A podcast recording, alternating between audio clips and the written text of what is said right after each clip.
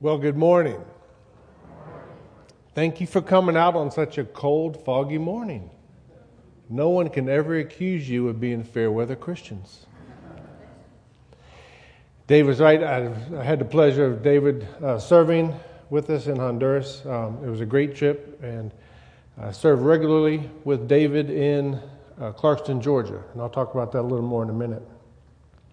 Only in Atlanta can you have four inches of rain and tornado warnings on Thursday and snow on Saturday.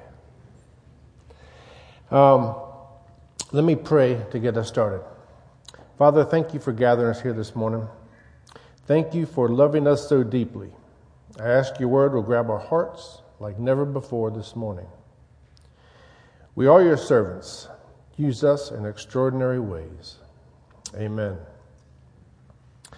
I'm going to talk about being a missionary today. I want to do a quick survey before I get started. Raise your hand if you are a missionary. Raise your hand if you want to be a missionary. Raise your hand if you think being a missionary means living in a mud hut in Tanzania, Africa, trying to raise support nonstop so you have enough rice to eat that month. Okay? Let me allow, allow me to introduce myself. My name is Nate Bernard. I've lived in Atlanta for 22 years. I've been attending Perimeter Church since 1999, been an elder there since about 2003. Uh, I am a licensed pastor in the PCA working on ordination. I've been married to my wife for 26 and a half years as of this Valentine's Day. Um, I met her when she was in seventh grade and I was in eighth grade. It took me about 10 years to convince her that I was the man for her. But persistence does pay off. Um, I have two daughters in college. I lived on the Mississippi Gulf Coast for 12 years prior to getting married. So if you detect any accent in my voice, that is why. It's actually a Louisiana accent, which makes no sense because I lived on the Mississippi coast. I've never lived in Louisiana for one day of my life. Um, but it is a curse. We go on these uh, mission trips to foreign countries, and sometimes I need two translators one to translate from Louisiana to English, and one to translate from English to Spanish or to Creole or wherever I am. I do serve as the director of the Christian Medical and Dental Association here in Atlanta. Uh, it's also known as CMDA. CMDA was established in 1931. We have over 19,000 members nationally and thousands more around the world. If anyone loves Jesus and loves providing health care, then we are the association for them. We are the intersection of health care and faith. And I have to say that I absolutely love my job. CMDA also does 50 medical, about 50 medical mission trips all over the world every year. And being a medical professional is helpful, but not necessary. We take non medical professionals as well to help with logistics. The only criteria is that you love God and you love people. I spend much of my time with Christian medical and dental students in and around the Atlanta area. So, um, Every Monday at lunchtime, I'm involved in a Bible study with PA students at Mercer here in Atlanta. Every Tuesday, I'm at Emory, meeting with medical students for a Bible study at lunch. Every Wednesday, I'm at Morehouse School of Medicine. Every Thursday, I'm at Philadelphia College of Osteopathic Medicine in Suwanee. Once a month, I go to Mercer School of Medicine in Macon. And two Tuesday nights a month, I make it to UGA to spend time with our undergrad pre medical students we have there. And we're about to start a CMDA chapter at Georgia Tech for the pre med uh, program. As I said, um, we have a ministry in Clarkston, Georgia, where we partner with another organization to provide free medical care to refugees from all over the world. Clarkston, Georgia is on the east side of the perimeter, um, just just past Stone Mountain. It is the most diverse square mile in America. And we provide free medical exams, free labs, free prescriptions, and physical therapy as well. And that is where I first met Dr. Haberchak. Um, and yesterday, despite the cold and the snow, we still had uh, over 20, 20 patients come for healthcare yesterday. On a regular Saturday, we're only there from 9 to 1. We will see uh, anywhere from 40 to 50 patients. A lot of them with chronic illness, they just they keep coming back and seeing us continuously for their health care. We are their primary care providers. It is a great opportunity for them to see the hands of Christ loving them, as a lot of them come from countries that would not be considered Christian countries. So it is truly a blessing to serve them. I also lead one week medical mission trips every year. I go to El Salvador in March, the Dominican Republic in June, and Honduras in August. In 11 years, I'm sorry, in three years since I've been with CMDA, I have been on 11 trips. So, going to those three countries each year, I've also gone to Ecuador, uh, Peru, and one other place. Maybe that was it. Um, I am so glad to see that your church embraces missions and you actually have this, this month dedicated to missions. So many churches are losing this vision for missions and are only token at best in supporting missions.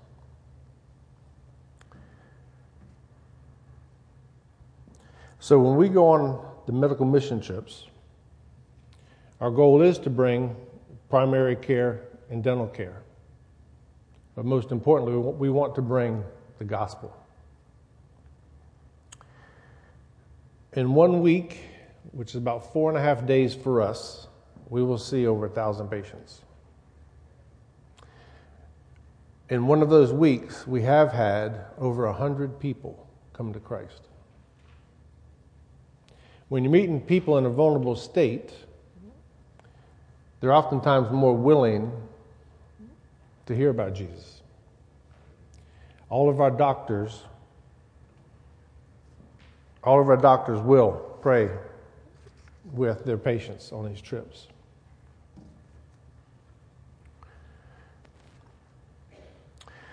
Just like Jesus did with the paralytic man in Matthew 9, we address their spiritual needs before we address their physical needs. When the patients come into the clinic, they go through registration. After registration, they have to hear the gospel before they go to triage. And we have local people from our church partners set up to pray with them if they want to go further than just hearing the gospel. I want to show you a short video clip from our El Salvador trip last year. They have socialized medicine in El Salvador. Socialized medicine does not work very well in El Salvador. Many people do not go to the doctors. And even though you can walk into a drugstore and buy almost any prescription you can think of over the counter, the people cannot afford the medicine. Our translators are high school students from a local Christian uh, high school. They are bilingual, thank goodness. Um, you'll see them in this video. They'll be wearing uh, white and burgundy uh, shirts. You'll see a few doctors talking with patients as part of their exam. Um, you'll see some of our medical and nursing students here from Atlanta and actually from all over the country on this trip with us as well. Keep in mind, we see over a thousand patients in four and a half days, so it will look a little bit busy. Show the clip. Let me be filled with kindness and compassion for the one, the one in whom you love and gave your for humanity. Increase my love. Help me to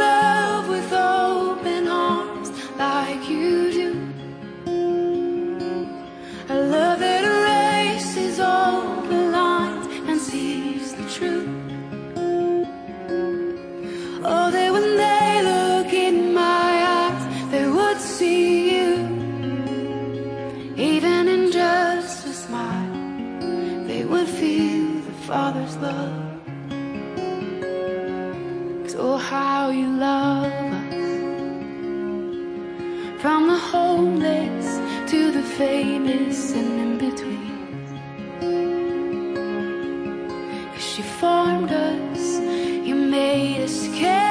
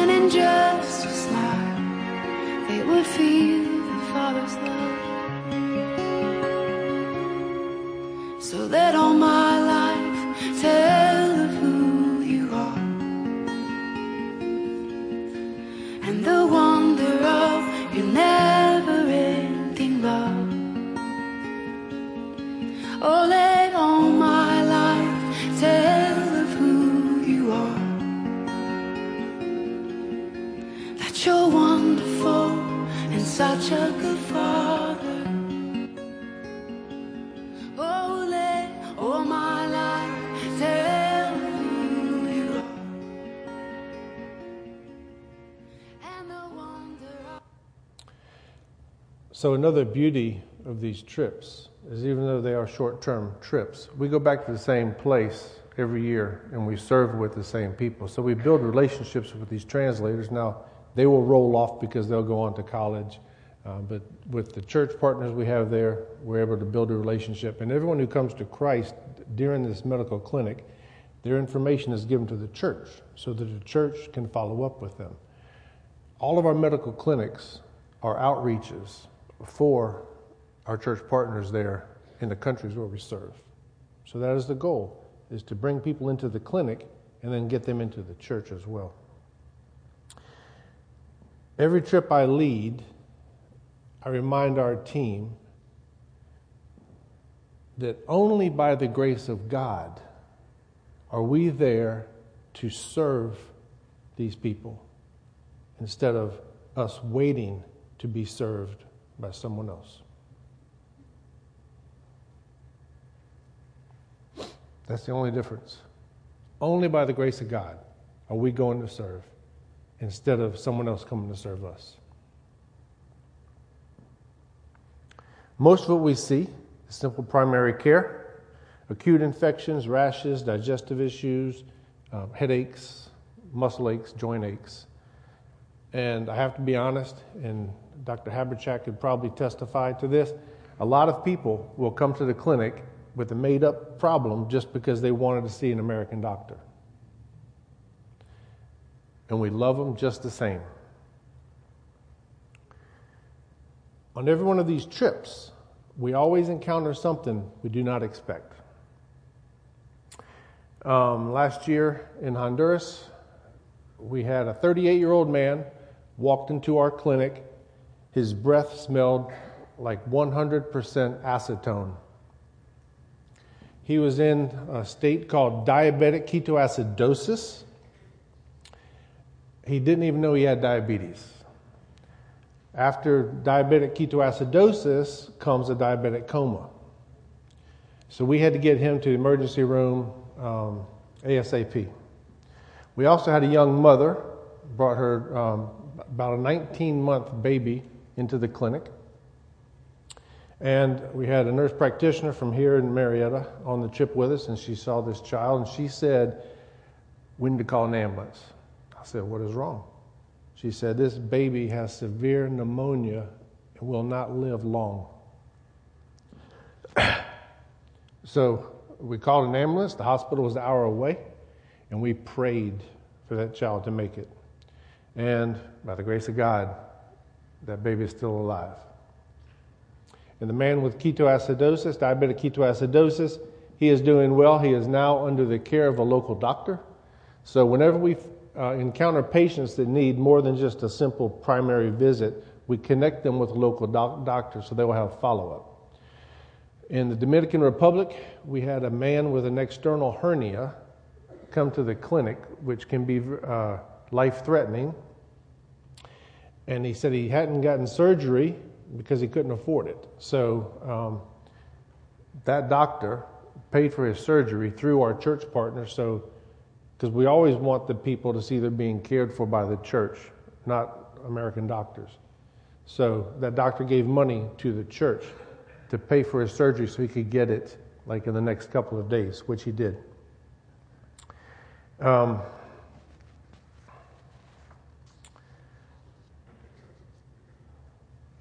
we try to look like Jesus. We know Jesus was the healer. God is called Jehovah Rapha, the God who heals. We have no idea the total number of people that Jesus healed in the Bible. It's not recorded. We do have 38 miracles recorded. 71% of those miracles was Jesus healing physical problems alone. We also know he raised four people from the dead, the fourth one being himself. He healed the lame, the blind, the deaf, and the mute. I think one of my favorite um, miracles where Jesus healed someone in the Bible was, uh, was actually Malchus, the servant of Caiaphas, who was with the party that came to the garden that night to get Jesus, and Peter took out his knife and whacked off the man's ear. And Jesus bent over and picked up his ear and put it back on, just like Mr. Potato Head. now, for those of you who don't understand the Mr. Potato Head reference, you're going to have to Google that, you young folks. So, of all those people that hauled Jesus off that night, I promise you, that man believed in Jesus. I know a man who was in a terrible car wreck when he was 20 years old. Due to the traumatic brain injury that he sustained, he was unable to walk for four months. He had terrible memory problems. He was a junior in college and he had forgot almost everything he had learned back to his junior year in high school. He had total double vision and he stuttered terribly. Four months after the wreck, the doctors told him that he would never be able to walk without a cane and that he would never be able to run again, despite having played on two state championship baseball teams as a pitcher and a catcher. Never at the same time, of course. And he also was most valuable defensive player in football his senior year. And when the doctors told him that, that he would never walk without a cane, and that he would never run again, and that he would never be able to finish college, they were absolutely right. But you see, they had no idea Jesus was going to show up the way he did. That young man went on to walk. He doesn't walk with a cane today. Um, he's run at least two 10Ks. He finished college on academic scholarship, and he went on to get three master's degrees. His last master's degree was a Master of Divinity. I know because I'm that man. Jesus did in my life what no doctor could have possibly done. Why did Jesus heal so many people? Immediately, it was out of the mercy to relieve their current situation.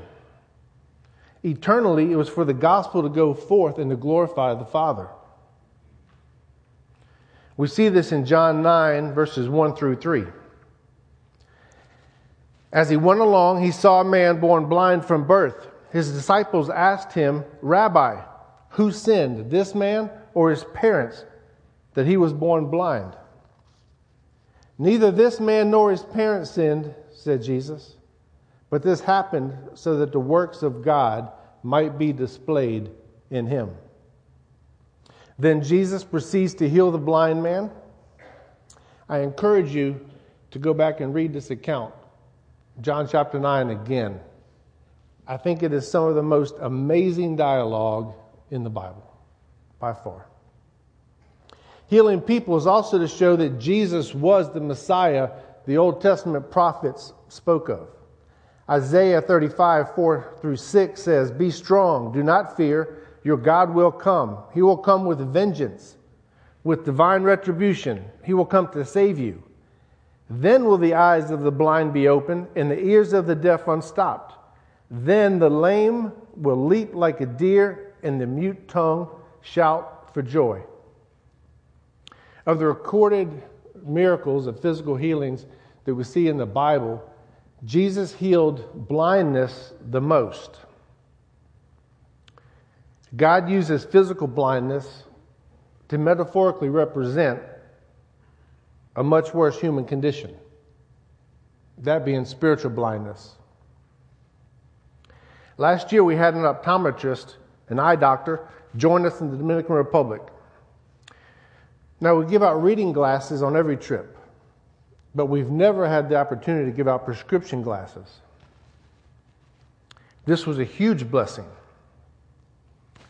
Let me introduce Anna to you. This is Anna, an eight year old Haitian young girl in the Dominican Republic. You can see her right eye was severely crossed and has been like that since birth. So you can see her countenance, and this is how she was when she came into the clinic. She had no joy.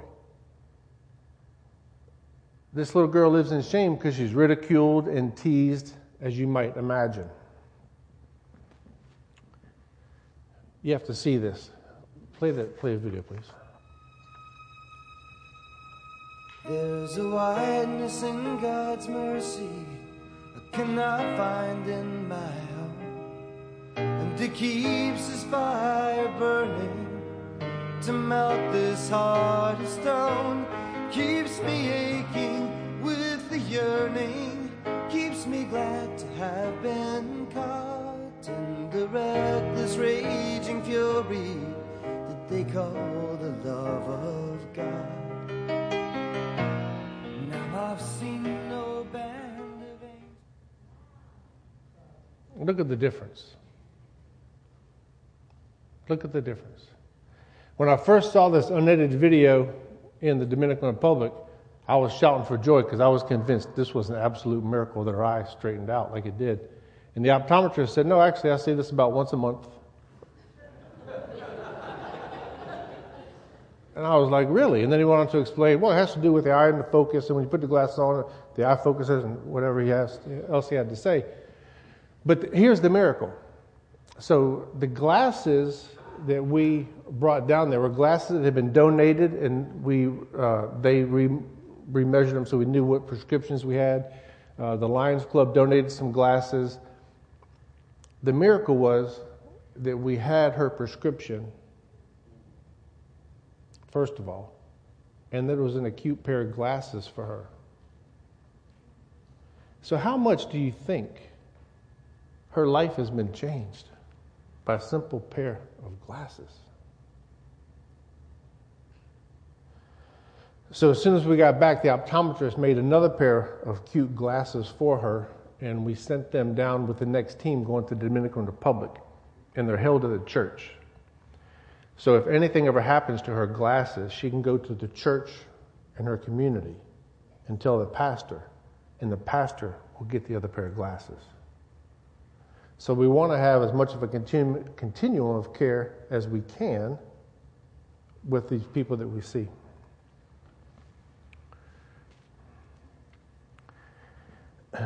Now, the optometrist and his wife who went on this trip were 73 years old. This was the first mission trip they had ever done. They had financially supported many people going on mission trips, but they had never gone. And they went on this trip with us. 108 Haitians can now see because they went on this trip.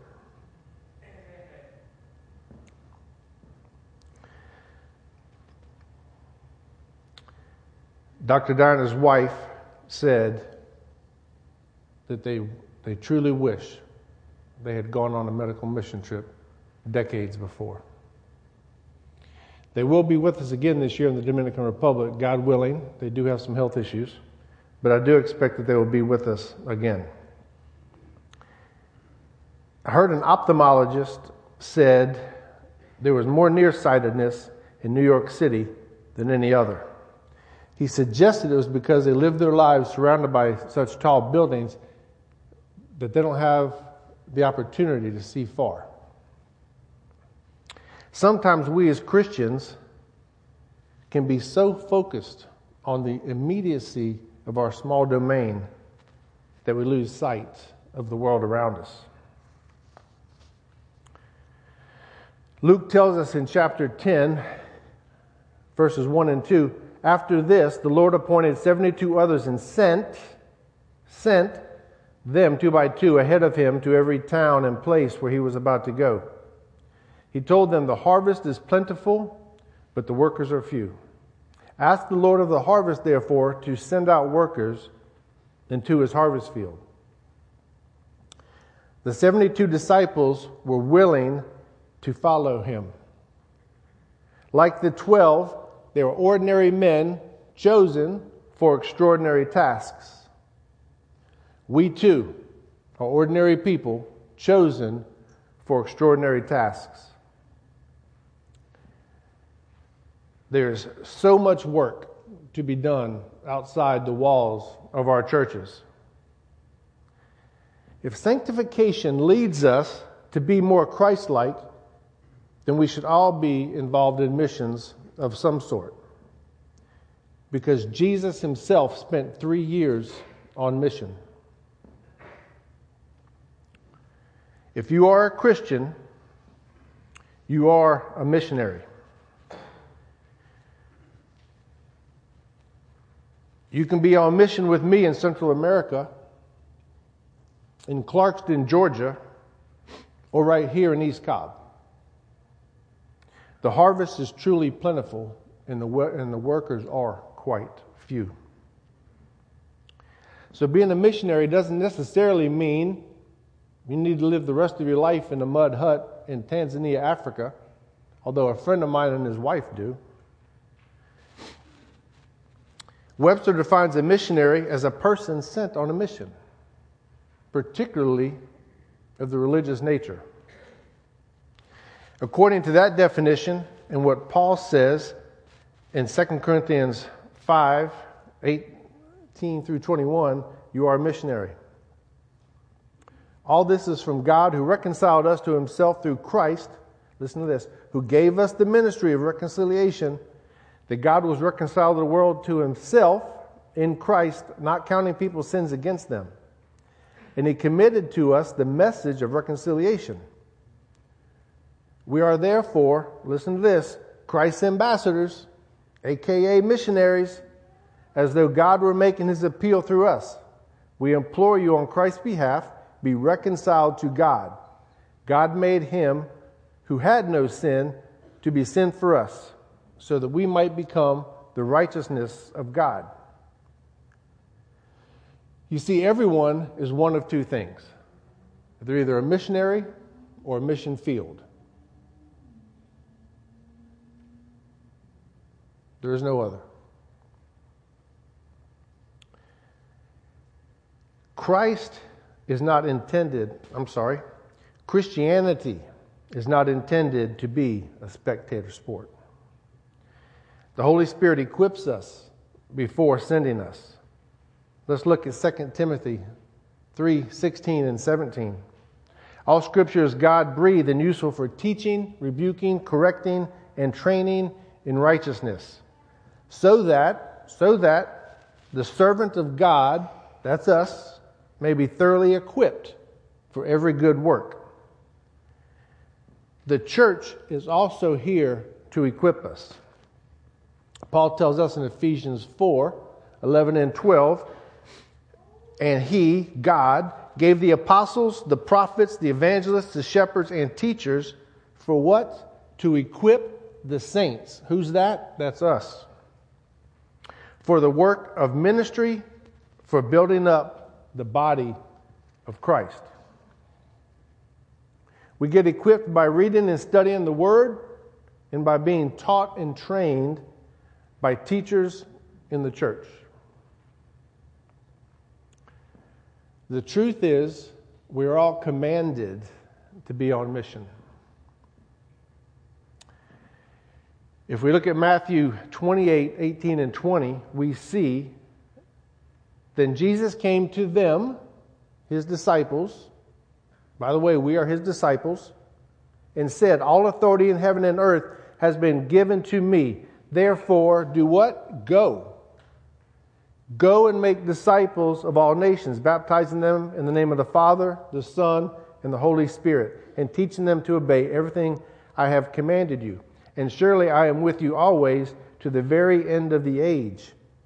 Did you get that last part? To the very end of the age.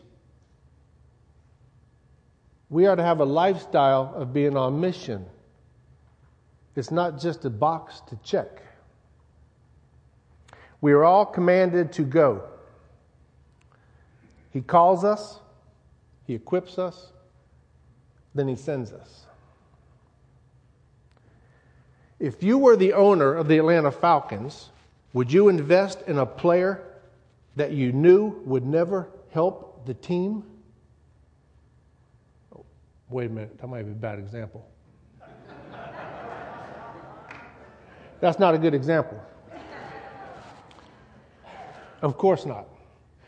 So, why, why would Jesus invest in us if he did not expect us to help grow the kingdom?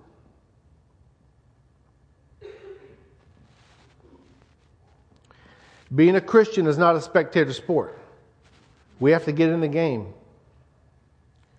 Sometimes you get dirty. Most of the time, it gets pretty messy. Sometimes you get hurt by others. It's all worth it. Sharing in the victory of Christ is oh so sweet. That little girl, right there, her life was forever changed by Christians who went there and loved her, and God provided the glasses that we needed for her. I love this verse in 1 Thessalonians 2 8. Because we loved you so much, we were delighted to share with you not only the gospel of God, but our lives as well. You see, that's what we do on these mission trips. Surely we could take all the money that we save up and spend to go on these mission trips and send down there and someone down there could provide them with medical care. I still don't think the med- I still don't think the medical care they receive at the doctor's office down there is as good as the medical clinic they receive in a school that our doctors provide. I will say that. But we could send money down there instead. But we don't. We go.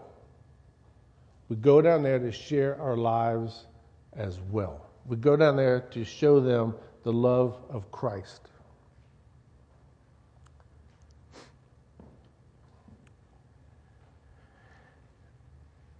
We are the hands of Christ. We are the love of Christ.